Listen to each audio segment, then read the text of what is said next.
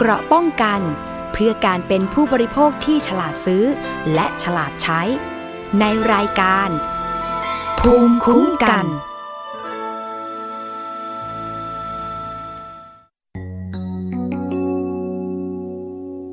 ถึงแม้ว่ามันจะไกลสุดไกลแสนไกล และฉันก็คงจะไปได้เพียงแค่ครึ่งทาง ในวันที่ฉันได้จับมือของเธอคราวนั้น ฉันเหมือนได้เห็นทางเดินสู่หัวใจ แต่จากตรงนี้ จะอีกไกลไหม จากมือเธอนั้นไปสู่ใจ ฉัน มันดูแสนจะยาวไกล ไกลสักเพียงไหน ฉันไม่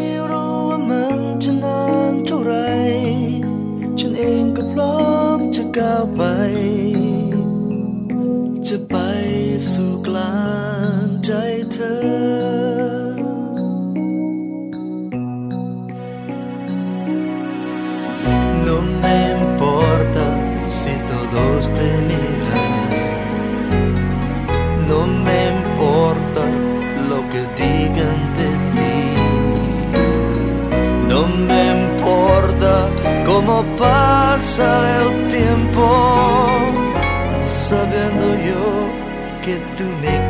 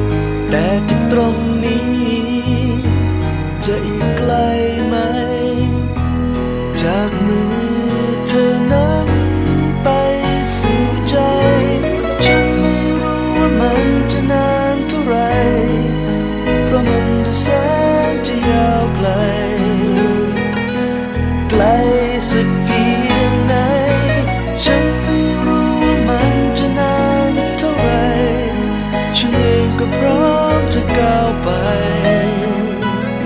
จะไปสู่กลางใจของเธอ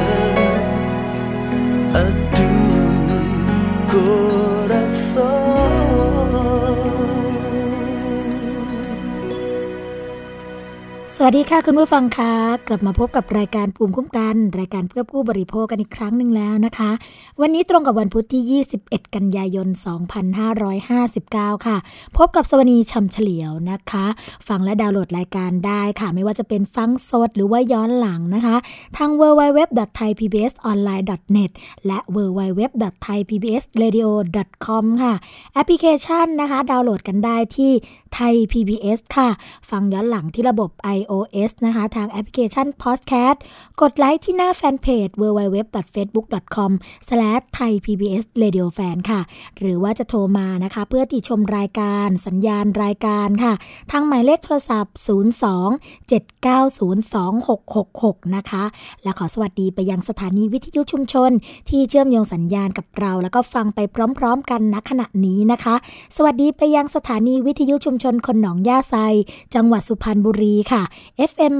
107.5เมกะเฮิรตสถานีวิทยุชุมชนปฐมสาคร จังหวัดสมุทรสาครนะคะ FM 106.25เมกะเฮิรตค่ะ สถานีวิทยุชุมชนคนเมืองลี้จังหวัดลำพูน FM 103.75เมกะเฮิรตสถานีวิทยุชุมชน วัดโพบลังจังหวัดราชบุรี FM 103.75เมกะเฮิรตสถานีวิทยุเทศบาลทุ่งหัวช้างจังหวัดลำพูนค่ะ FM 106.25เมกะเฮิรตสถานีวิทยุชุมชนคนเขาวงจังหวัดกาลสิน FM 89.5เมกะเฮิรตนะคะ และอย่าลืมค่ะสำหรับสถานีวิทยุชุมชนที่เชื่อมโยงสัญญาณกับรายการปุ่มคุ้มกัน รวมทั้งรายการอื่นๆ ของไทย PBS นะคะนิตยสารฉลาดซื้อสื่อเพื่อผู้บริโภคของมูลนิธิเพื่อผู้บริโภคค่ะ ก็จะจัดส่งให้นะคะ กับสถานีวิทยุชุมชน ที่เชื่อมโยงสัญญาณกับรายการฟรีนะคะ โดยที่ไม่ต้องเสียค่าใช้จ่ายใด ๆ ทั้งสิ้นค่ะ เพราะว่านิตยสารฉลาดซื้อนะคะจะเป็นนิตยสารที่มีข้อมูลมากมายเลยค่ะคุณผู้ฟังเกี่ยวกับเรื่องของการคุ้มครองผู้บริโภคนะคะ แล้วก็เป็นข้อมูลที่สามารถนำไปใช้เผยแพร่ประชาสัมพันธ์กันได้เลยค่ะ เพราะว่านิตยสารฉลาดซื้อได้รับการรับรองจากหน่วยงานที่เกี่ยวข้องนะคะคือว่าไม่ได้มีการทดสอบกันแบบไร้เหตุผลนะคะหรือว่าไม่ได้มีการทดสอบกันแบบ ไม่มีที่มาที่ไปค่ะคุณผู้ฟังมีห้องปฏิบัติการรองรับแน่นอนก็สามารถที่จะใช้ข้อมูลกันได้ โดยที่ไม่ต้องกลัวนะคะว่าจะเป็นข้อมูลที่ผิดพลาดหรือว่าผิดเพี้ยนค่ะ แล้ววันนี้นะคะทางมูลนิธิเพื่อผู้บริโภคก็มีข้อมูลดีๆ มาฝากคุณผู้ฟังกัน โดยเฉพาะกรณีของด้านการเงินการธนาคารค่ะ ที่ทางธนาคารฟ้องผู้บริโภคว่าไม่ชำระค่าบัตรเครดิตนะคะ แล้วก็ใช้สิทธิ์โดยที่ไม่สุจริตนี่ เรื่องราวจะเป็นอย่างไรนะคะวันนี้ค่ะ เราได้รับเกียรติจากคุณนรมนเมฆบริสุทธิ์นะคะหัวหน้าศูนย์พิทักษ์สิทธิผู้บริโภค มูลนิธิเพื่อผู้บริโภคนะคะ จะมาเล่าให้เราฟังค่ะว่าเรื่องราวนี้เป็นอย่างไร ตอนนี้คุณนรมนอยู่ในสายกับเราเรียบร้อยแล้ว สวัสดีค่ะ สวัสดีค่ะ ค่ะ วันนี้ค่ะอยากให้คุณนรมนเนี่ยเล่าให้กับคุณผู้ฟังที่ฟังรายการเรานะคะ เพราะว่าตอนนี้ต้องบอกว่าในเรื่องบัตรเครดิตก็ดี เรื่องหนี้นอกระบบก็ดี มีเข้ามาร้องเรียนในศูนย์ดำรงธรรมแต่ละจังหวัดมากเลย โดยเฉพาะจังหวัดอ่างทองสุพรรณบุรีอยุธยานะคะเเท่าที่ทราบข้อมูลเนี่ยไม่ว่าจะเป็นเรื่องบัตรเครดิต หรือว่านี่นี่นอกระบบค่ะ มีมามาก วันนี้เราก็เลยอยากให้เล่าให้ฟังค่ะว่ากรณีที่มีผู้บริโภคนะคะถูกธนาคารฟ้องค่ะ จากการค้างชำระค่าบัตรเครดิต หลังจากที่ไปรูดซื้อบริการคอร์สเสริมความงาม แล้วมีอะไรเกิดขึ้นบ้างหลังจากนั้นคะค่ะ ก็จะบอกว่าธุรกิจเสริมความงามนะคะคะหรือธุรกิจบริการทั่ว ๆ ไปเนี่ย ก็ยังมีเรื่องของการใช้บัตรเครดิตกันอยู่นะคะบริโภครายนี้เนี่ยก็ถูกชักชวนนะคะ ให้ซื้อคอร์สเสริมความงามนะคะ แล้วก็มี ก่อนที่จะไปใช้บริการเนี่ยมีคอร์สที่จะแถมเพิ่มมาด้วยค่ะผู้บริโภคก็แจ้งกับทางตัวพนักงานขายแล้ว ว่าตัวเนี้ย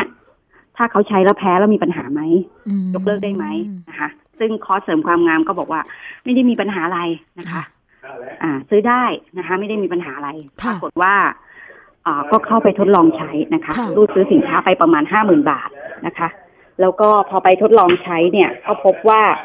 มันมีปัญหานะคะว่าตัวเองเนี่ยใช้ไม่ได้ เกิดอาการแพ้แล้วก็ทำให้อ่าได้รับ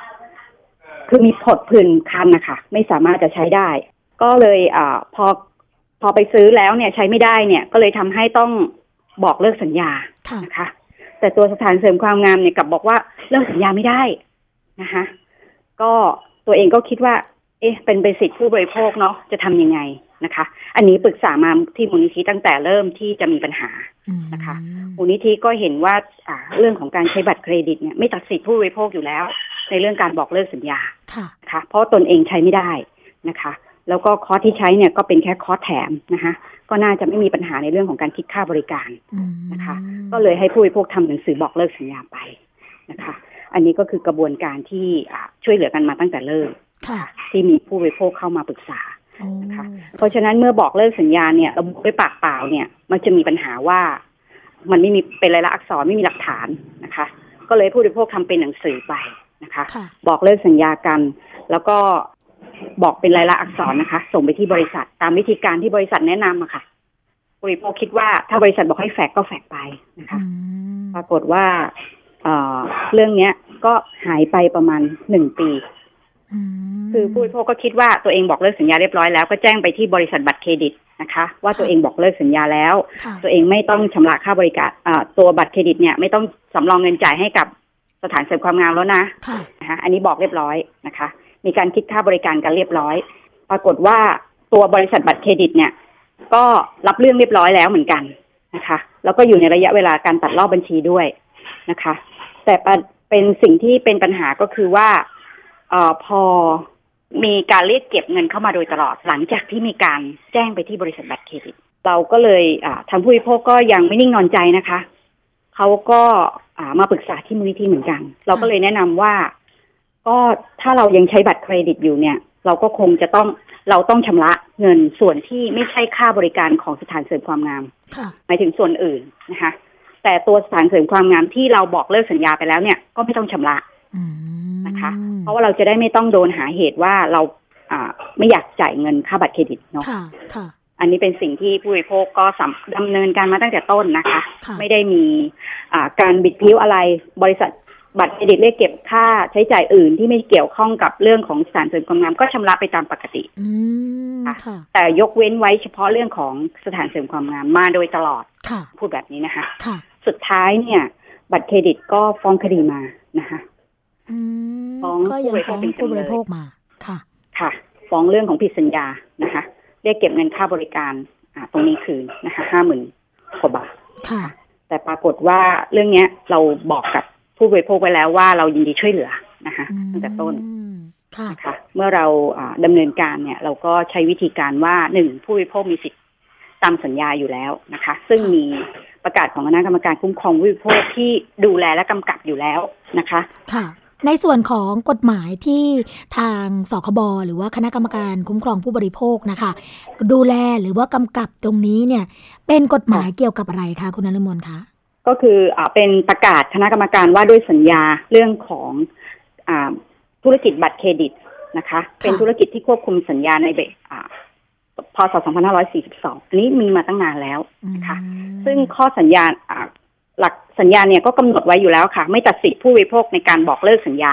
ค่ะนะคะกรณีที่ได้รับสินค้าหรือได้รับบริการที่ไม่ตรงตามที่ตกลงกันไว้อืมนะคะ หรือว่าใช้สินค้าหรือบริการแล้วมีปัญหาค่ะนะคะเพราะว่าตกลงกันไว้เนี่ย บอกกับเราเลยว่าไม่มีปัญหาแน่นอนอ่าฮะใช่ไหมคะพอใช้คอร์สแล้วกับมีปัญหาจริง ๆนะคะค่ะอันนี้เราก็มีสิทธิ์ที่จะเลิกสัญญาได้อยู่แล้วนะคะอืแล้วก็ไม่ตัดสิทธิผู้บริโภคภายใน 30 วันหรือ 45 วัน นับจากที่วันที่ได้รับสินค้าหรือนับจากวันที่เข้าไปใช้บริการอืมนะคะ อันนี้ตัวสัญญากำหนดไว้อยู่แล้วค่ะค่ะ แต่บริษัทบัตรเครดิต เนี่ย ก็ยังใช้วิธีการคือตัวธนาคารนะคะ ก็ยังใช้วิธีการที่จะดำเนินการใช้สิทธิ์ฟ้องมา โดยอ้างว่าเป็นหนี้แล้วก็ต้องชำระหนี้ค่ะ แล้วค่ะตัวเองก็สำรองจ่ายไปแล้ว เพราะฉะนั้นก็ต้องมาเรียกคืนค่ะ ซึ่งอันนี้เป็นเรื่องที่อ่า ผู้บริโภคก็ถูกเอารัดเอาเปรียบอืมากอยู่ค่ะค่ะ แล้วกระบวนการต่อสู้ค่ะคุณนฤมลที่ผ่านมาค่ะนะคะ หลังจากที่ค่ะผู้บริโภคถูกธนาคารฟ้องตรงนี้แล้วเนี่ย เรามีกระบวนการยังไงที่เข้าไปช่วยเหลือผู้บริโภคบ้างคะคือต้องบอกว่าผู้บริโภครายนี้เราช่วยมาตั้งแต่เริ่ม เพราะฉะนั้นค่ะเรื่องกระบวนการเก็บหลักฐานเนี่ยถึงมีทั้งหมดอืมนะคะอย่างเช่นค่ะเรื่องหนังสือบอกกล่าว ในการบอกเลิกสัญญากับบริษัทค่ะคอร์สเสริมความงาม อันนี้ประเด็นที่หนึ่งนะคะค่ะ เมื่อเราบอกเลิกสัญญากับคอร์สอ่าบริษัทที่เป็นสถานเสริมความงามแล้วเนี่ย เราก็ควรจะต้องแจ้งที่บริษัทบัตรเครดิต เรื่องของการสำรองจ่ายเงินด้วยอืมนะคะค่ะแจ้งเขาไปเลยว่าเราบอกเลิกสัญญากับคอร์สเสริมความงามแล้ว บริษัทบัตรเครดิตไม่ควรจะต้องสำสำรองเงินจ่ายให้ไปค่ะนะคะ อันนี้เป็นประเด็นหลัก แล้วก็สิ่งที่ทำเนี่ยควรจะทำเป็นลายลักษณ์อักษรอืมค่ะค่ะ ไม่ควรจะใช้วิธีโทรศัพท์ไปแจ้งหรือบอกกล่าวอย่างเดียวค่ะ นะคะ เพราะว่าเราจะไม่มีหลักฐานในการยืนยันเลย แต่ผู้บริโภครายนี้ท่านเก็บหลักฐานทุกทุกเรื่อง แม้แต่เรื่องที่โทรไปแล้วใครเป็นผู้รับเรื่องอืมีรายชื่อหมดค่ะนะคะ ว่าคนที่เขาแฟกซ์ไปแจ้งบอกเลิกเนี่ยค่ะแจ้งบอกกล่าวเอาไว้ที่บริษัทบัตรเครดิตเนี่ยเป็นใครโอ้นะคะค่ะชื่ออะไรนามสกุลอะไรเขาถามเก็บไว้หมดค่ะนะคะ เพราะเราแนะนำให้เขาถามเก็บไว้หมดอืม นะคะเพราะอย่างน้อยเนี่ยเขาจะมีหลักฐานว่าเขาได้ส่งเอกสารไปแล้ว แล้วพนักงานของบริษัทบัตรเครดิตรับเรียบร้อยแล้วค่ะนะคะ อันนี้เป็นเรื่องที่ผู้บริโภคก็ต้องมีความรอบคอบนะคะค่ะในเรื่องนี้ค่ะอืมแล้วก็อ่าถ้ากระบวนการช่วยเหลือ ถ้ามีหลักฐานต่างๆ เหล่านี้เนี่ย จริงๆแล้วข้อกฎหมายกำหนดไว้อยู่แล้วนะคะ เพราะฉะนั้นเราก็ใช้วิธีการดำเนินการในเรื่องของข้อกฎหมายที่เกี่ยวข้อง หลังจากที่ที่เข้าไปช่วยเหลือนะคะ การต่อสู้ของผู้บริโภคมีการยื่นหลักฐานที่มีการเก็บรวบรวมมาตั้งแต่แรก ที่บอกเลิกกันเป็นลายลักษณ์ซ้อนนะคะ กับสถานเสริมความงามก็ดีอะไรก็ดีตรงนี้เนี่ย แล้วศาลพิพากษาหรือว่า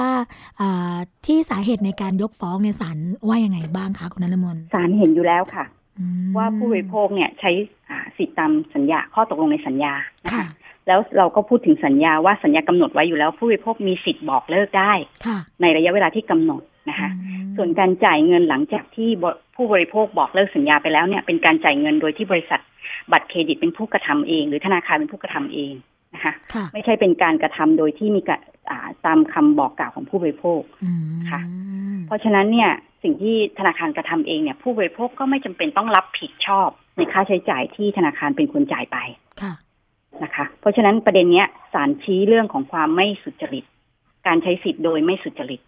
ศาลใช้คำนี้นะคะ เพราะเนื่องจากว่าสิทธิ์ตรงเนี้ยมันเป็นสิทธิ์ที่ข้อตกลงในสัญญากำหนดไว้อยู่แล้วนะคะ แต่คุณยังใช้สิทธิ์เนี้ยมาฟ้องกับผู้บริโภคทั้งที่คุณก็ทราบอยู่แล้วค่ะนะคะ มันเป็นสิทธิ์ที่ไม่สุจริต แล้วก็เป็นการเอาเปรียบผู้บริโภคศาลก็เลย อ่าผู้บริโภคไม่ต้องรับผิด เพราะฉะนั้นประเด็นที่ฟ้องมาก็ต้องถูกยกฟ้องโอ้เยี่ยมเลยนะคะ ทีนี้ในกรณีนี้เนี่ยค่ะ เราสามารถที่จะใช้เป็นบรรทัดฐานหรือว่าเป็นในส่วนของบทเรียนสำหรับกรณีอื่นๆได้ไหมคะ เนี่ย ได้ค่ะ อันนี้เราบอกกับเราเราช่วยคดีนี้เราบอกได้เลยนะคะ เราคุยกับทางผู้บริโภคตั้งแต่ต้นว่าเราจะขอใช้เป็นคดีตัวอย่าง ค่ะ ที่มันจะมีบทเรียนให้กับผู้บริโภครายอื่นที่ถูกเอารัดเอาเปรียบเรื่องนี้โดยตรงนะคะ เพราะเราเชื่อว่าผู้บริโภคที่ไม่รู้จะมีทางออกยังไงเนี่ยค่ะ ก็จะเจอการเอารัดเอาเปรียบแบบนี้ เพราะฉะนั้นการเก็บหลักฐานตั้งแต่ต้น การเก็บหลักฐานที่ผู้บริโภคมีเนี่ยค่ะ แต่ว่าเราไม่ทำเพียงอำนวยความสะดวกด้วยการโทรไปบอกกล่าวโทรไปแค่นั้นนะคะ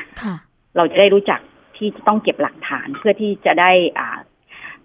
เขาเรียกอะไรนะ แก้ต่างให้ตัวเองได้ในภายหน้าถ้าเกิดว่ามันมีปัญหาเรื่องของการฟ้องคดีเกิดขึ้นนะคะ เพราะเรื่องเป็นหนี้เนี่ยเราเชื่อว่าธนาคารหรือบริษัทบัตรเครดิตเนี่ยมักจะใช้วิธีฟ้องผู้บริโภคแน่นอนอยู่แล้วนะคะถ้าผู้บริโภคไม่ชำระหนี้ค่ะ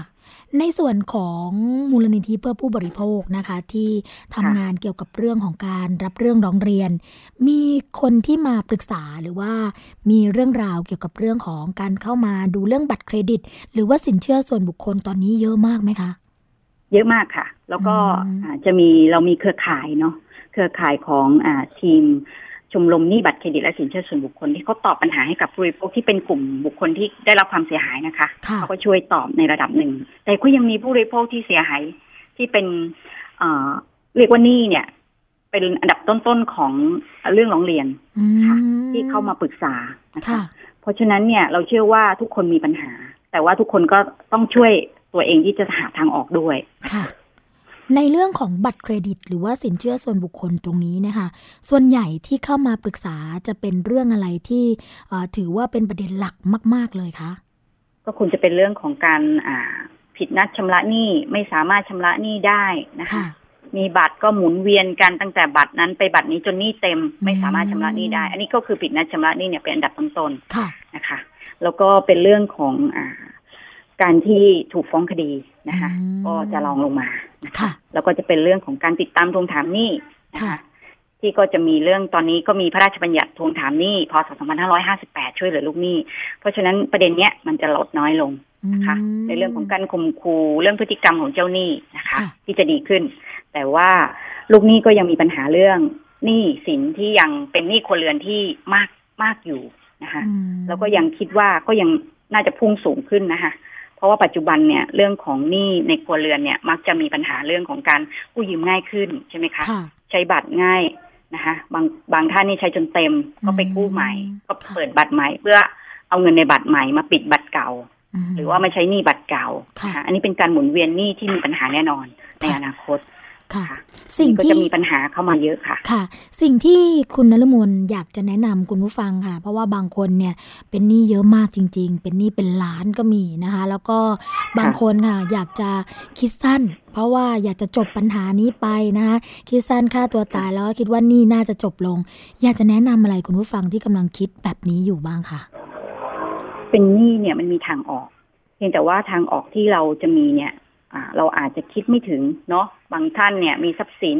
บางท่านเนี่ยเอ่อไม่ได้มีงานไม่ได้มีการทำเนี่ย มันก็มีวิธีการที่จะจัดการปัญหาเรื่องหนี้ได้นะคะ เพียงแต่ว่า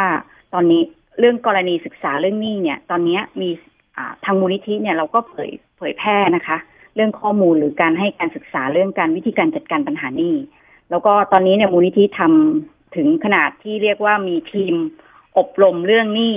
นะคะ อบรมเรื่องอา การแก้ไขปัญหาหนี้นะคะ อันเนี้ยมีเลยนะคะ ตอนนี้เราจะตั้งทีมอบรมแบบนี้แล้วค่ะนะคะส่วนของเว็บไซต์เนี่ยก็จะมีเรื่องการให้ปัญหาให้ความรู้เรื่องการจัดการปัญหาหนี้ในระดับ ที่เรียกว่าถ้าเกิดว่าเข้าไปศึกษาแล้วอ่านไม่เข้าใจหรืออะไรเงี้ยค่ะค่ะตอนเนี้ยมูลนิธิก็จัดทีมเจ้าหน้าที่นะคะ ให้คำปรึกษารายบุคคลอืมนะคะจะเดินเข้าไปที่มูลนิธิเอง หรือจะโทรเข้าไปหค่ะรือป รึกษาผ่านเว็บไซต์ก็ได้นะคะอืมอันนี้เราคิดว่าตอนเนี้ยการฆ่าตัวตายหรือการที่ไปทำร้ายตัวเองเนี่ยค่ะ ไม่ใช่ทางออกของการแก้ไขปัญหานี้ค่ะ ต้องบอกว่าทางมูลนิธิเพื่อผู้บริโภคนะคะ คุณผู้ฟังมีช่องทางหลากหลายที่สามารถที่จะเข้าไปปรึกษาหารือกันได้อย่างที่คุณนุรมนบอกนะ แล้วก็อยากจะให้คุณผู้ฟังคิดกันดีๆ ว่าชีวิตของเราเนี่ยมีทางออกอยู่เสมอนะคะเพียงแต่ว่าบางคนอาจจะยังไม่รู้ว่า เอ๊จะหาทางปรึกษาที่ไหนยังไง มูลนิธิเพื่อผู้บริโภคค่ะ หมายเลขโทรศัพท์ค่ะคุณนุรมนคะค่ะ ศูนย์สอง สองสี่แปด สามเจ็ด สามสี่ถึงเจ็ดนะคะ มีเจ้าหน้าที่ตั้งแต่อ่าต่อสายหนึ่งศูนย์หนึ่งจนถึงหนึ่งหนึ่งศูนย์ได้เลยค่ะค่ะ อันนี้นะคะเป็นข้อมูลที่อยากให้ทุกคนเนี่ยได้เข้าถึงนะคะ แล้วก็เป็นการรักษาสิทธิ์ของตัวเองด้วย เพราะว่าบางบางท่านค่ะ ถูกทวงถามทั้งทั้งๆที่มีพรบติดตามทวงหนี้ออกมาแล้วนะคะ แต่ก็ยังไม่ค่ะวายที่จะถูกติดตามทวงถามกันแบบ ไร้มารยาทอันนี้ต้องบอกแบบนี้เลยนะคะค่ะทั้งเรื่องของการโทรศัพท์ การติดต่อหรืออะไรต่างๆเพราะว่าเหมือนไม่เกรงกลัวกฎหมายกันเลยนะคะเรื่องของหนี้นอกค่ะระบบเนี่ย มีเยอะไหมคะ ตรงนี้หนี้นอกระบบบ้างนี่นอกระบบนี่มีอ่าส่วนหนึ่งเนาะแล้วตอนนี้เนี่ยก็มีทีมงานที่เขาช่วยเหลือเรื่องหนี้นอกระบบอยู่อ๋อนะคะค่ะแล้วก็ตอนนี้เนี่ยเราเชื่อว่าหน่วยงานรัฐนะคะ ที่อ่ามีข่าวกันคือโครมก็คือคอสชค่ะนะคะ ที่จะออกมากวาดต้อนลูกเจ้าหนี้นอกระบบที่กระทำการผิดกฎหมายอย่างเข้มเข้มข้นเนาะมอันนี้ก็จะช่วยลูกหนี้ได้ในระดับหนึ่ง ส่วนพระราชบัญญัติทวงถามหนี้ก็ออกมาช่วยลูกหนี้ได้ในเรื่องของพฤติกรรมทวงถามหนี้นะคะ ถ้าคิดว่าตัวเองถูกข่มขู่นะคะญาติถูกติดตามทวงถามหนี้โดยที่ไม่ใช่ลูกหนี้เองนะคะพ่อแม่ถูกข่มขู่ว่าจะต้องใช้หนี้แทนลูกเนี่ย ไปแจ้งตำรวจได้เลยอ่าค่ะไปแจ้งตำรวจได้เลย หรือเดินไปที่ว่าการอำเภอได้ทุกแห่งค่ะนะคะ รับเรื่องร้องเรียนทุกสถานี และทุกที่ว่าการอำเภอนะคะอืมแล้วก็มีทุกจังหวัดนะคะไม่ใช่แต่กรุงเทพอย่างเดียว กรุงเทพนี่เดินไปที่เขตได้เลยนะคะค่ะโอ้แต่ว่าถ้าในต่างจังหวัดเนี่ยเดินไปที่ว่าการอำเภอ หรือสถานีตำรวจที่ใกล้บ้านทุกแห่งรับเรื่องร้องเรียนหมด ท้ายที่สุดนี้ค่ะคุณนรมนสิ่งที่ค่ะอยากจะฝากกับคุณผู้ฟังนะที่ฟังรายการภูมิคุ้มกันอยู่ในขณะนี้ ที่ค่ะรู้สึกว่าเฮ้ยยังไงก็ต้องบอกแหละ ถ้าไม่บอกนี่ก็คงจะไม่ใช่มูลนิธิเพื่อผู้บริโภคไม่ใช่ศูนย์พิทักษ์สิทธิ์แล้วมีอะไรอยากจะฝากคะคุณนรมนคะค่ะ ก็ร้องทุกข์หนึ่งครั้งดีกว่าบ่นพันครั้งอันนี้เป็นสโลแกนของเราค่ะค่ะถ้าคิดว่ามีปัญหาเรื่องทุกข์อย่าบ่นอย่างเดียวก็ร้องมาค่ะค่ะ แต่ถ้าเรื่องเป็นเรื่องปัญหาเรื่องหนี้เราเชื่อว่าทุกคนเนี่ยอ่า ไม่ไม่ได้เกิดมาบนกองเงินกองทองเนาะอือหือแต่คิดว่าทุกคนมีทางออกในเรื่องนี้นะคะค่ะแล้วก็คิดว่าจริง ๆ แล้วเนี่ย ถ้าถามทางศูนย์พิทักษ์สิทธิ์เนี่ยเราไม่แนะนำให้ทุกคนเป็นหนี้นะคะอืมหนี้ถึงเป็นได้แต่เราต้องจัดการได้ด้วยค่ะค่ะไม่ใช่เป็นหนี้แล้วเนี่ย เราไม่สามารถจะจัดการได้นะคะ จริง ๆ แล้วเป็นหนี้เนี่ย มันก็ต้องมีการศึกษากันหน่อยว่าจะจัดการปัญหาภาระกิจตรงนี้ยังไงอืนะคะมแล้วก็อีกอย่างหนึ่งการ ทำร้ายตัวเองหรือการฆ่าตัวตายเนี่ย ไม่ใช่วิธีทางออกของลูกหนี้นะคะค่ะไม่มีไม่หนีไม่จ่ายเนี่ย มันเป็นเรื่องที่อ่าจริง ๆ แล้วเนี่ยมันแค่แก้ไขปัญหาหนี้นะคะจค่ะริงๆแล้วการใช้หนี้เนี่ยมันมันก็เป็นเรื่องที่ตรงไปตรงมานะคะค่ะว่าเป็นหนี้ก็ต้องใช้หนี้แต่ถ้าวันหนึ่งที่เรามีปัญหาเรื่องหนี้แล้วเราไม่สามารถจะใช้หนี้ได้ก็หยุดเพื่อที่จะพักแล้วก็นะหาเงินมาใช้หนี้ได้นะคะอืมไม่จำเป็นจะต้องไป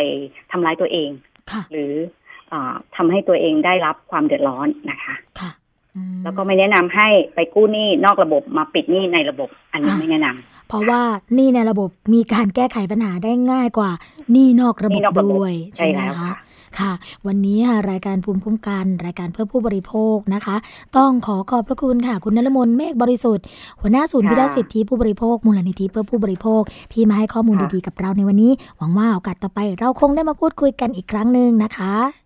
ยินดีค่ะ ยินดีค่ะ สวัสดีค่ะ ก็เป็นข้อมูลดีๆนะคะคุณผู้ฟังคะสำหรับการแลกเปลี่ยนในวันนี้ค่ะ เกี่ยวกับเรื่องของปัญหาบัตรเครดิต แล้วก็เรื่องของการพูดการที่ผู้บริโภคถูกฟ้องนะคะ การที่คุณน้ำมนต์มาให้ข้อมูลในวันนี้เราเชื่อว่าค่ะ คุณผู้ฟังที่ฟังรายการเราเนี่ยก็จะได้รับข้อมูลดีๆ ไป เพื่อใช้เป็นแนวทางปฏิบัติในเรื่องของการดำเนินชีวิตนะคะ ไม่ว่าจะเป็นเรื่องของการเก็บเอกสาร การบอกเลิกนะคะที่เป็นลายลักษณ์อักษร หรือว่าเรื่องของการแก้ไขปัญหานี้ค่ะ อย่าลืมนะคะ ทุกปัญหามีทางออกค่ะ คุณผู้ฟังสามารถที่จะโทรเข้าไปเพื่อปรึกษาหารือกันได้ ที่ศูนย์มิรักสิทธิผู้บริโภค มูลนิธิเพื่อผู้บริโภคนะคะ หมายเลขโทรศัพท์ 2483734ถึง37 ค่ะ ทวนอีกกันอีกครั้งหนึ่งนะคะ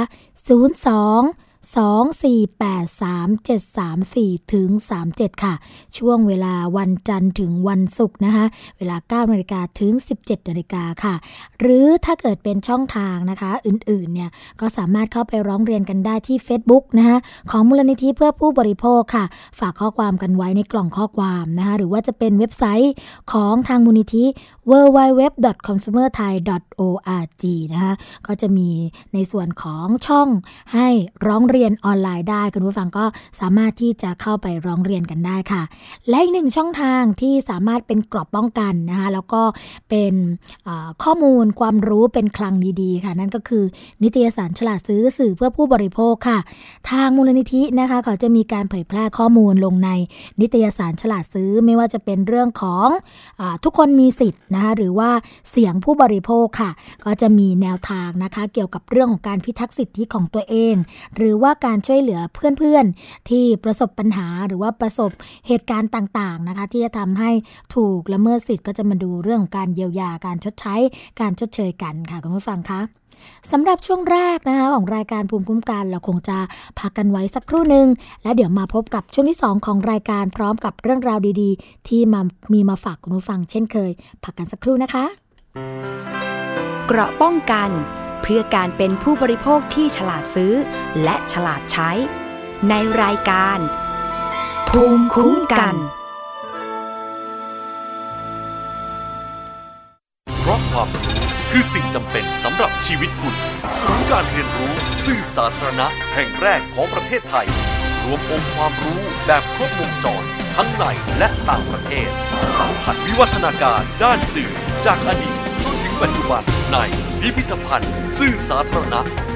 ค้นคว้าศึกษาข้อมูลด้านต่างๆ ทั้งรูปแบบภาพและเสียง ในห้องสมุดสื่อสาธารณะศูนย์การเรียนรู้สื่อสาธารณะ Media Learning Park แหล่งเรียนรู้สู่อนาคต คุณเชื่อหรือไม่ ครีมหน้าใสขาวเร่งกระปุกเดียวเอาอยู่ 3 วันเห็นผล กาแฟลดความอ้วนเร่งด่วน 7 วันลดลง 10 กิโล ผลิตภัณฑ์เสริมอาหารผิวขาววิ่งเปล่งประกายออร่าภายในหนึ่งสัปดาห์ ถ้าคุณเชื่อ คุณกำลังตกเป็นเหยื่อโฆษณาโอ้อวดเกินจริง อยากสวยอย่าเสี่ยงอย่าหลงเชื่อคำโฆษณา ผลิตภัณฑ์สุขภาพโอ้อวดเกินจริง อยากสวยแบบไม่เสี่ยง ค้นหาความจริงที่ถูกต้องได้ที่ www.oy.com หรือ Oy Smart Application ด้วยความปรารถนาดีจากสำนักงานคณะกรรมการอาหารและยากระทรวงสาธารณสุข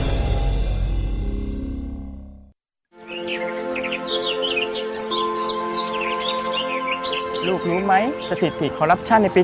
2554 เนี่ย ประเทศไทยของเราอยู่อันดับที่เท่าไหร่ครับ เดี๋ยวนะครับพ่อ ไม่อยากบอกเลยว่าอยู่อันดับที่ 80 จาก 183 ประเทศทั่วโลกครับ ว้า เกือบสอบตกเลยนะพ่อ ใช่ลูก แล้วถ้าเราอยากให้ประเทศไทยเนี่ยใสสะอาดปราศจากคอร์รัปชันและเป็นที่หนึ่งของโลกเนี่ย เราต้องทำยังไงบ้างลูกอืมคนไทยต้องไม่ทุจริตครับพ่อ เก่งมากเลยครับทำดีๆนะครับ แล้วรู้ไหมคนที่ไม่ทุจริตเขาเรียกว่าเป็นคนยังไงครับลูก ก็ต้องเป็นคนดีอย่างผมกับพ่อสิครับ จับดีๆลูก พ่อรู้ไหมเมื่อไหร่จะมีคนมาซ่อมถนนให้บ้านเราสักที คงต้องรอให้คนดีๆอย่างลูกมาเป็นผู้แทนรัษฎรก่อนละมั้ง ปลูกฝังกันตั้งแต่วันนี้ ประเทศไทยจะไม่มีคอร์รัปชัน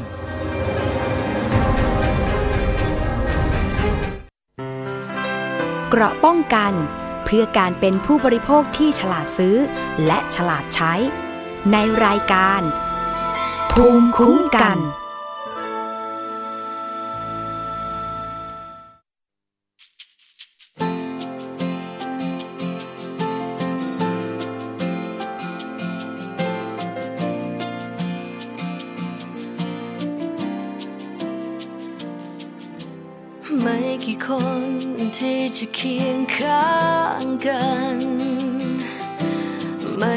คนที่จะคอยร่วมทุกข์ใจ และไม่ทิ้งฉันไว้ลำพัง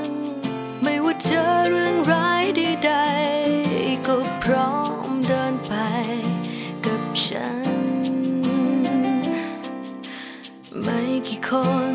ที่จะรักฉันจริงทำให้ยิ้มในชั่วโมงที่เหงา ใจ ในชีวิตที่ล่วงเลยมา ไม่กี่คนที่ฉันไว้ใจ ให้กุมมืออยากฝากชีวิต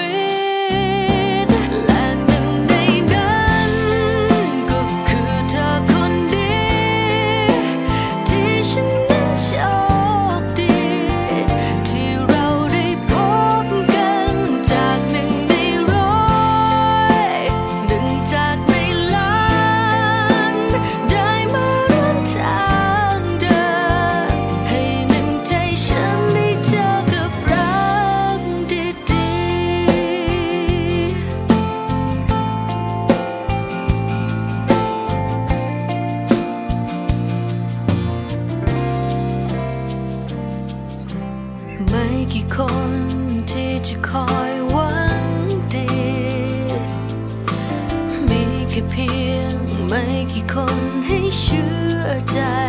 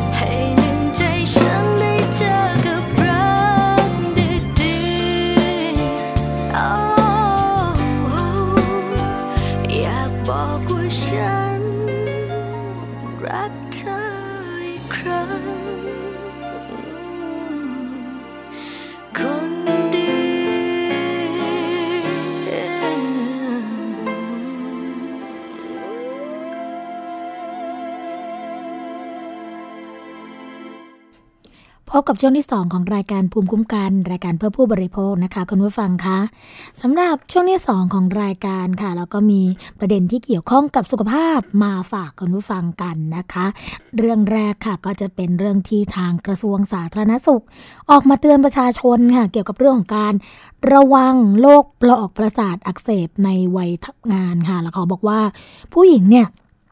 จะมีโอกาสเป็นมากกว่าผู้ชายนะคะ แล้วก็โรคนี้อันตรายถึงขั้นเสียชีวิตได้ค่ะ นายแพทย์สุพันธ์ศรีธันมานะคะที่บดีกรมการแพทย์ค่ะก็เปิดเผยว่าโรคปลอกประสาทอักเสบนะคะ หรือโรค MS เป็นโรคที่เกี่ยวกับการทำงานของประสาทสั่งการค่ะ ผู้ป่วยโรคนี้จะรู้สึกว่าไม่สามารถควบคุมส่วนต่างๆ ของร่างกายได้ เนื่องจากว่าการนำสัญญาณของเส้นประสาทนะคะ จากสมองส่วนต่างๆ ของร่างกายเนี่ยได้เสียไปค่ะ เกิดจากปลอกคุ้มเส้นประสาทภายในระบบประสาทส่วนกลางนะคะ ได้รับความเสียหายหรือว่าถูกทำลาย ปัจจุบันเนี่ยยังไม่ทราบสาเหตุของโรค MS นะคะ แม้ว่าจะมีการนำเอาทฤษฎีต่างๆ มาอธิบายก็ตามค่ะ MS เป็นโรคของภูมิต้านทานตนเองนะคะเนื่องจากว่าร่างกายไม่อาจแยกแยะถึงความแตกต่าง ระหว่างเซลล์ของร่างกายกับสิ่งแปลกปลอมได้ค่ะทำให้เกิดการทำลายเซลล์หรือว่าเนื้อเยื่อของตนเองขึ้นนะคะรวมทั้งเม็ดเลือดขาวชนิดต่างๆค่ะ ก็ไปทำลายปลอกหุ้มประสาท แล้วก็เส้นประสาทด้วยสำหรับผู้ที่เป็นกลุ่มเสี่ยงนะคะ ก็ได้แก่ผู้ที่มีอายุน้อย วัยหนุ่มสาว หรือว่าวัยทำงาน ก็คือช่วงอายุระหว่าง 20 ปีถึง 40 ปีค่ะแล้วก็พบว่าผู้หญิงเนี่ยจะเป็นโรค MS มากกว่าผู้ชาย เนื่องจากฮอร์โมนมีความแตกต่างกันนะคะปัจจุบันค่ะคุณผู้ฟังคะ ทั่วโลกพบว่าผู้ป่วยโรค MS นะคะประมาณ2ล้าน5แสนคนเนี่ยแล้วก็พบในประเทศไทยน้อยมากนะคะแต่ว่านั่นเนี่ยก็ไม่ใช่สิ่งที่จะทำให้นิ่งนอนใจได้นะคะ โดยเฉพาะคนในวัยทำงานแล้วก็เป็นผู้หญิงด้วยแล้วก็คือโรคอีกชนิดหนึ่งที่ต้องรู้ทันค่ะ คุณผู้ฟังคะปัจจุบันเนี่ยเขาบอกว่ายังไม่มีวิธีการรักษานะโรค MS ให้หายขาดได้ทำได้เพียงแค่รักษาตามอาการค่ะ โดยการชะลอให้การต่างๆ ทุเลาลง ด้วยการให้ยาเพื่อลดการอักเสบ หรือว่าลดความรุนแรงของโรคนะคะหรือการให้ยากดภูมิคุ้มกันบางตัว รวมทั้งกายภาพบำบัดให้ความรู้นะคะ ด้านโภชนาการแก่ผู้ป่วยแล้วก็จิตบำบัดค่ะ เพราะฉะนั้นโรคนี้นะคะคุณผู้ฟังคะเป็นโรคที่เราจะมองข้ามไปไม่ได้เลยนะคะเพราะว่าเป็นโรคที่ค่อนข้างรุนแรงแล้วก็อันตรายสำหรับตัวผู้บริโภคค่ะ อีกประเด็นหนึ่งเป็นเรื่องของบริการสาธารณะกันบ้างค่ะ คุณผู้ฟังคะขนส่งนะคะกรมการขนส่งทางบกตอนนี้เนี่ยก็ออกมาชี้แจงเรื่องของการที่มีเอกชนออกมาแอบอ้างว่าเป็นผู้ที่สามารถออกป้ายวงกลมแล้วก็เสียภาษีได้นะคะซึ่งทางกรมขนส่งทางบกเนี่ยโดยคุณสนิทพรมวงศ์อธิบดีกรมการขนส่งทางบกก็มีการเปิดเผย ถึงกรณีที่มีการเผยแพร่ข้อความในสื่อสังคมออนไลน์นะคะ ระบุว่ากรมการขนส่งทางบกได้อนุมัติให้เอกชนเพียงรายเดียว เป็นผู้ออกเครื่องหมายแสดงการเสียภาษีรถยนต์ หรือป้ายวงกลมนั้นนะคะซึ่งข้อความดังกล่าวค่ะมีความคลาดเคลื่อนจากข้อเท็จจริงในหลายประเด็น กรมการขนส่งทางบกจึงขอชี้แจงค่ะว่า ปัจจุบันกรมการขนส่งทางบกนะคะมีแนวคิด ในเรื่องของการยกระดับการให้บริการ พัฒนาระบบการปรับ การรับภาระนะคะเรื่องของการชำระภาษีรถ เพื่ออำนวยความสะดวกให้แก่ประชาชน โดยได้ดำเนินการนะคะเป็นโครงการให้บริการรับชำระภาษีประจำปี ตามกฎหมายว่าด้วยรถยนต์ด้วยระบบอิเล็กทรอนิกส์แบบเบ็ดเสร็จค่ะ ณจุดเดียวเพื่อพัฒนาระบบการรับชำระภาษีรถประจำปี จากเดิมนะคะก็จะให้บริการรับชำระภาษีเนี่ยผ่านหน่วยงานภายนอก เช่นไปรษณีย์เคาน์เตอร์เซอร์วิสธนาคารพาณิชย์นะคะผ่านระบบโทรศัพท์มือถือหรือระบบอินเทอร์เน็ตที่เว็บไซต์ของกรมการขนส่งทางบก ประชาชนก็จะต้องรอรับใบเสร็จ แล้วก็เครื่องหมายแสดงการเสียภาษีทางไปรษณีย์แต่ว่าโครงการนี้ค่ะ ประชาชนจะได้รับใบเสร็จ แล้วก็เครื่องหมายแสดงการเสียภาษีเนี่ยทันทีณจุดให้บริการ โดยหลักเกณฑ์เงื่อนไขนะคะ ในเรื่องการเสียภาษีประจำปีก็ยังคงเดิมค่ะ ขณะนี้ก็ยังอยู่ระหว่างการคัดเลือกภาคเอกชนนะคะเพื่อให้การสนับสนุนพัฒนาระบบการรับชำระภาษีประจำปี แล้วก็ทดลองรับภาระเรื่องของการชำระภาษีนะคะหลังจากนั้นค่ะจึงได้พิจารณาคัดเลือกรายอื่น ๆ ที่มีความเหมาะสมโดยไม่ผูกขาดเพียงรายเดียวอย่างแน่นอน ดังนั้นนะคะระบบที่พัฒนาขึ้นก็ต้องเปิดกว้าง หรือว่ามีช่องทางให้ผู้บริการรายอื่น ๆ เนี่ยสามารถใช้งานได้โดยสะดวกแล้วก็เป็นมาตรฐานเดียวกันนะคะซึ่งทางอธิบดีกรมการขนส่งทางบกค่ะก็กล่าวเพิ่มเติมนะคะว่ากรมการขนส่งทางบก ได้มีการนำเทคโนโลยีสารสนเทศ เข้ามาเพิ่มศักยภาพด้านการบริการ ให้มีความครบถ้วนนะคะ แล้วก็ครบครันตอบสนองต่อความต้องการของประชาชน ดังนั้น เอกชนนะคะที่แอบอ้างว่าตัวเองสามารถที่จะชำระเรื่องของการต่อภาษีรถยนต์ได้ จึงไม่ใช่เรื่องจริงนะ ตอนนี้ยังไม่มีค่ะ ก็อย่าตกเป็นเหยื่อนะคะ หรือว่าอย่าหลงเชื่อโดยเด็ดขาด ถ้าเกิดว่านะไม่เข้าใจหรือว่าสับสนเรื่องราวเหล่านี้จะเป็นอย่างไรข้อมูลจะเป็นอย่างไรจริงแท้อย่างไร ให้โทรเข้าไปได้ค่ะที่หมายเลข 1584 นะคะเพื่อที่จะปรึกษาหารือกันค่ะว่าเป็นจริงอย่างที่มีการแอบอ้างไหม ถ้าเกิดว่าไม่จริงก็สามารถที่จะ แจ้งดำเนินการเกี่ยวกับเรื่องนี้เพื่อที่จะให้มีการลงโทษต่อไปได้ค่ะ คุณผู้ฟังคะอีกเรื่องหนึ่งนะคะเป็นเรื่องของบริการสาธารณะเหมือนกันค่ะ แต่ นี่เป็นเรื่องของการล้างมาเฟียที่แท็กซี่สนามบินค่ะะเรื่องราวจะเป็นอย่างไรนะคะพลเอกประยุทธ์จันโอชานายกรัฐมนตรีค่ะ เปิดเผย หลังเป็นประธานพิธีร่วมงานก่อสร้างโครงการพัฒนาท่าอากาศยานสุวรรณภูมิเฟสสองนะคะทางด้านทิศใต้อาคารผู้โดยสารสนามบินสุวรรณภูมิว่า การก่อสร้างสนามบินสุวรรณภูมิเฟสสองเนี่ยก็จะเป็นการเดินหน้าสร้างสนามบินเพื่อรองรับผู้โดยสารแล้วก็นักท่องเที่ยวที่จะเพิ่มขึ้นนะคะ แต่ทีนี้ก็ได้มีการสั่งการค่ะให้กระทรวงคมนาคม แล้วก็บริษัทท่าอากาศยานเนี่ยเร่งดำเนินการปราบปรามมาเฟียรถโดยสารสาธารณะด้วย โดยเฉพาะรถแท็กซี่ค่ะ บริเวณหน้าสนามบินดอนเมืองนะคะซึ่งอยู่ในความรับผิดชอบของสถานีตำรวจดอนเมือง เนื่องจากว่าการจอดรถแท็กซี่ในพื้นที่ดังกล่าวนะคะส่งผลกระทบ ต่อจราจรบริเวณสนามบินดอนเมือง ถนนวิภาวดีรังสิตแล้วก็บริเวณใกล้เคียงอย่างมากค่ะ นายประสงค์พูนธเนศนะคะอธิบดีกรมสรรพากร ในฐานะประธานบอร์ดทออทนะคะ ก็บอกว่าก็ท่านนายกรัฐมนตรีเนี่ยก็ฝากให้ทอทอแก้ไขปัญหา มาเฟียนนอกสนามบิน หรือกลุ่มรถแท็กซี่ที่จอดติดด้านนอกสนามบินค่ะ ที่ทำให้เกิดปัญหาการจราจรติดขัดนะแต่เนื่องจากกลุ่มรถแท็กซี่เหล่านี้เนี่ยจอดอยู่ในพื้นที่ที่ไม่ได้อยู่ในอำนาจของทอทจึงไม่สามารถดำเนินการอะไรได้ แต่ก็เป็นเรื่องของตำรวจในพื้นที่นะคะ ซึ่งท่านนายกรัฐมนตรีเนี่ยก็บอกว่า หากยังไม่สามารถแก้ไขปัญหาได้ ก็คงต้องพิจารณาย้ายตำรวจที่อยู่ในพื้นที่ค่ะ ก็ทางด้านนายอาคมเติมพิทยาภัยศิษย์นะรัฐมนตรีว่าการกระทรวงคมนาคมค่ะก็บอกว่าพลเอกประยุทธ์ ได้ให้นโยบายกระทรวงนะคะในเรื่องของการจัดระเบียบระบบขนส่งสาธารณะ ซึ่งขณะนี้เนี่ยความแตกต่างของสนามบินดอนเมืองกับสนามบินสุวรรณภูมินะคะโดยสนามบินสุวรรณภูมิค่ะมีปริมาณแท็กซี่ให้บริการอย่างเพียงพอ แต่สนามบินดอนเมืองยังขาดอยู่ จึงได้มีการปรับเปลี่ยนโดยจัดพื้นที่จอดรถแท็กซี่นะคะที่ลงทะเบียนให้บริการในสนามบินดอนเมือง แล้วก็นำระบบจัดคิวอัตโนมัติ ไปใช้ที่ดอนเมืองด้วย นอกจากนี้ค่ะรถแท็กซี่ที่ให้บริการผู้โดยสาร ก็ต้องกดมิเตอร์ แล้วก็ควบคุมค่าโดยสารให้ไปเป็นตามกฎหมายกำหนดค่ะก็มีการดำเนินการนะคะเพื่อที่จะอำนวยความสะดวกให้กับผู้บริโภคกันแล้วนะสำหรับ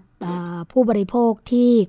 มีปัญหาเกี่ยวกับเรื่องของการใช้บริการรถแท็กซี่ที่สนามบินค่ะว่าไม่สามารถที่จะ ใช้บริการได้อย่างเป็นธรรมนะคะ ตอนนี้ก็มีการเข้ามาดูแลแก้ไขกันตรงนี้ไป หวังว่าเหตุการณ์แบบนี้นะคะ คงจะได้รับการแก้ไขอย่างต่อเนื่อง เพราะว่าตัวผู้บริโภคเองเนี่ย ก็ต้องการการดูแลแบบนี้เหมือนกันนะคะ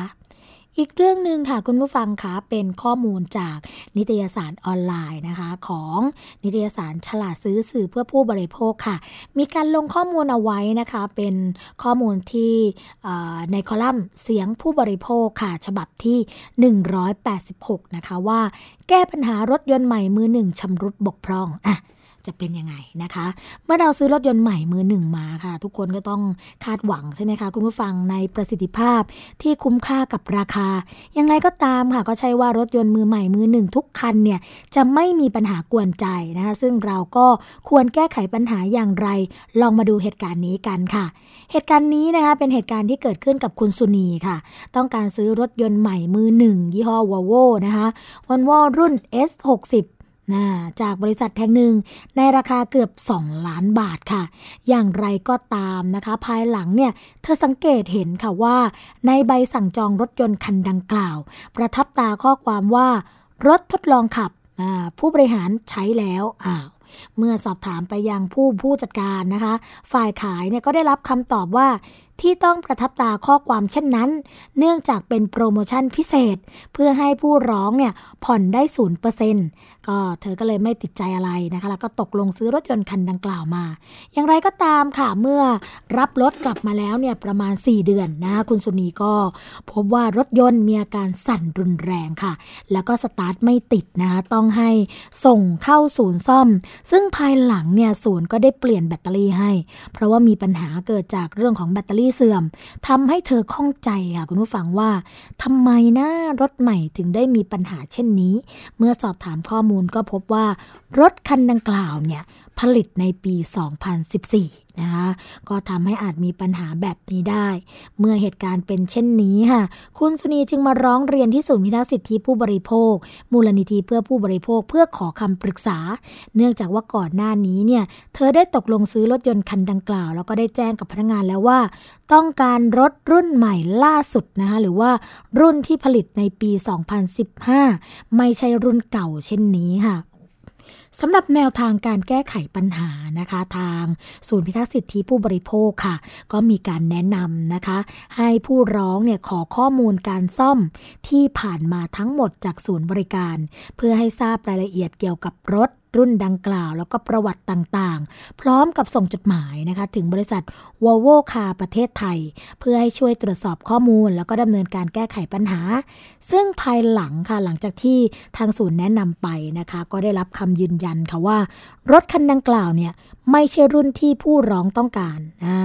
ดังนั้นค่ะตามหลักกฎหมายที่เกี่ยวข้องกับการทำสัญญาจองรถนะคะ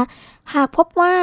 บริษัทมีการส่งรถไม่ตรงตามสัญญา เช่น ผิดรุ่นนะดังกรณีที่เกิดขึ้นนี้นะคะผู้ร้องก็สามารถคืนรถคันดังกล่าวได้ อย่างไรก็ตามค่ะ เมื่อมีการเจรจากับทางบริษัท ก็ได้รับคำชี้แจงนะคะว่า รถยนต์รุ่นนี้ไม่มีการผลิตในปี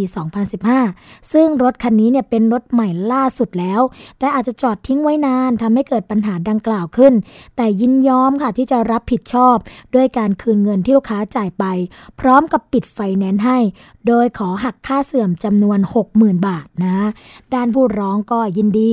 รับข้อเสนอดังกล่าวว่าว่าใช้รถมา 4 เดือนแล้วนะคะ ก็เลยยุติเรื่องของการร้องเรียนไป เรื่องนี้ก็เป็นตัวอย่างนะคะ คุณผู้ฟังเกี่ยวกับเรื่องของการใช้สิทธิ์นะของตัวผู้บริโภคนะคะว่า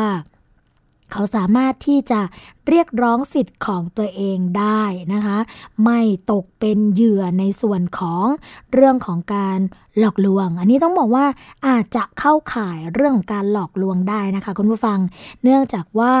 ผู้บริโภคเองก็มีความประสงค์ที่ต้องการที่จะใช้รถรุ่นใหม่ล่าสุด ถึงแม้ว่า จะไม่มีการผลิตในปี 2015 ตามที่บริษัท กล่าวอ้างนะคะ แต่ว่า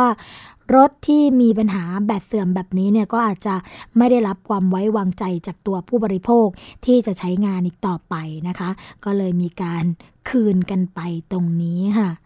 ก็อย่าลืมนะคะคุณผู้ฟังคะร้องทุกหนึ่งครั้งดีกว่าบ่นพันครั้งอยู่เสมอค่ะ เนื่องจากว่าการร้องเรียนเนี่ยจะนำไปสู่การเปลี่ยนแปลง อย่าคิดว่าเรื่องการร้องเรียนนะเป็นเรื่องของอพวกหัวหมอนะพวกที่ไม่จบเรื่องที่เป็นเรื่องเรื่องมากหรืออะไรต่างๆนะคะแต่ว่าการร้องเรียนนี่แหละจะนำไปสู่การเปลี่ยนแปลงต่างๆ การเปลี่ยนแปลงใหญ่ ๆ มักจะเริ่มจากจุดเล็ก ๆ อยู่เสมอนะคะไม่ว่าจะเป็นอย่างที่เคยยกตัวอย่างให้ฟังไปแล้วก็เรื่องที่ว่ามีเด็กน้อยอายุประมาณ 7 ขวบนะคะไปซื้อลูกอมที่แก้อาการเจ็บคอ แต่ปรากฏว่าสมัยก่อนเนี่ยลูกอมเนี่ยฝาจะเปิดยากมากต้องใช้เหรียญบาทในการที่จะแงะฝาออกนะคะเด็กน้อยคนนี้ก็ใช้วิธีการเปิดอย่างที่เขาแนะนำปรากฏว่าลูกอมกระจายไปหมดเลย ไม่ได้กินนะคะไม่ได้อมไม่ได้ใช้ ก็เลยมาร้องเรียนนะคะว่าเนี่ย การเปิดฝาของลูกอมยี่ห้อนี้นะคะทำให้ผู้บริโภคได้รับความเดือดร้อน จนท้ายที่สุดค่ะผู้ผลิตนะลูกอมยี่ห้อนี้ก็มีการเปลี่ยนแพ็กเกจใหม่นะเปลี่ยนรูปแบบของการบรรจุใหม่ จนทำให้สามารถที่จะแกะใช้ได้อย่างง่ายดายนะคะ เห็นไหมคะการเปลี่ยนแปลงเริ่มจากจุดเล็กๆเสมอ เพราะฉะนั้นค่ะอย่ากกลัวนะคะที่จะเปลี่ยนแปลงอะไรบางอย่าง เพื่อให้เกิดการเปลี่ยนแปลงที่ยิ่งใหญ่ค่ะ มาถึงช่วงสุดท้ายของรายการภูมิคุ้มกันกันแล้วค่ะ คุณผู้ฟังคะ เราพบกันทุกวันจันทร์ถึงวันศุกร์นะเวลา 11นาฬิกาถึง 12นาฬิกาค่ะดำเนินรายการโดยดิฉัน สวนีชัมเฉลียว คุณชนาทิพย์ไพรพงศ์คุณยศพรพยุงสุวรรณนะคะซึ่งแต่ละท่านก็จะมีนานาสาระดีๆนำมาฝากคุณผู้ฟังกันค่ะ ฟังและดาวน์โหลดรายการได้นะคะทาง www.thaipbsonline.net ค่ะ จะฟังสดหรือว่าจะฟังย้อนหลังก็ได้ รับรองว่าสัญญาณชัดเจนดีมากนะคะ หรือ www.thaipbsradio.com ค่ะ แอปพลิเคชันนะคะจะเข้าไปดาวน์โหลดกันไว้ ในมือถือของเราเพื่อที่จะติดตามฟังรายการของไทย PBS ได้ทุกที่ทุกเวลาทางไทย PBS ค่ะ เข้าไปที่ App Store หรือว่า Play Store พิมพ์คำว่าไทย PBS ได้เลยนะคะ ฟังย้อนหลังที่ระบบ iOS ค่ะแอปพลิเคชัน Podcast นะคะ กดไลค์กันได้ที่หน้าแฟนเพจทาง www.facebook.com/thaipbsradiofan ค่ะ โทรมาเพื่อติชมรายการนะคะ ทางหมายเลขโทรศัพท์ 02-790-2666 ค่ะ แล้ววันนี้นะคะ สวัสดีและรายการภูมิคุ้มกันคงต้องขอลาไปก่อน พบกันใหม่ในวันต่อไป สวัสดีค่ะ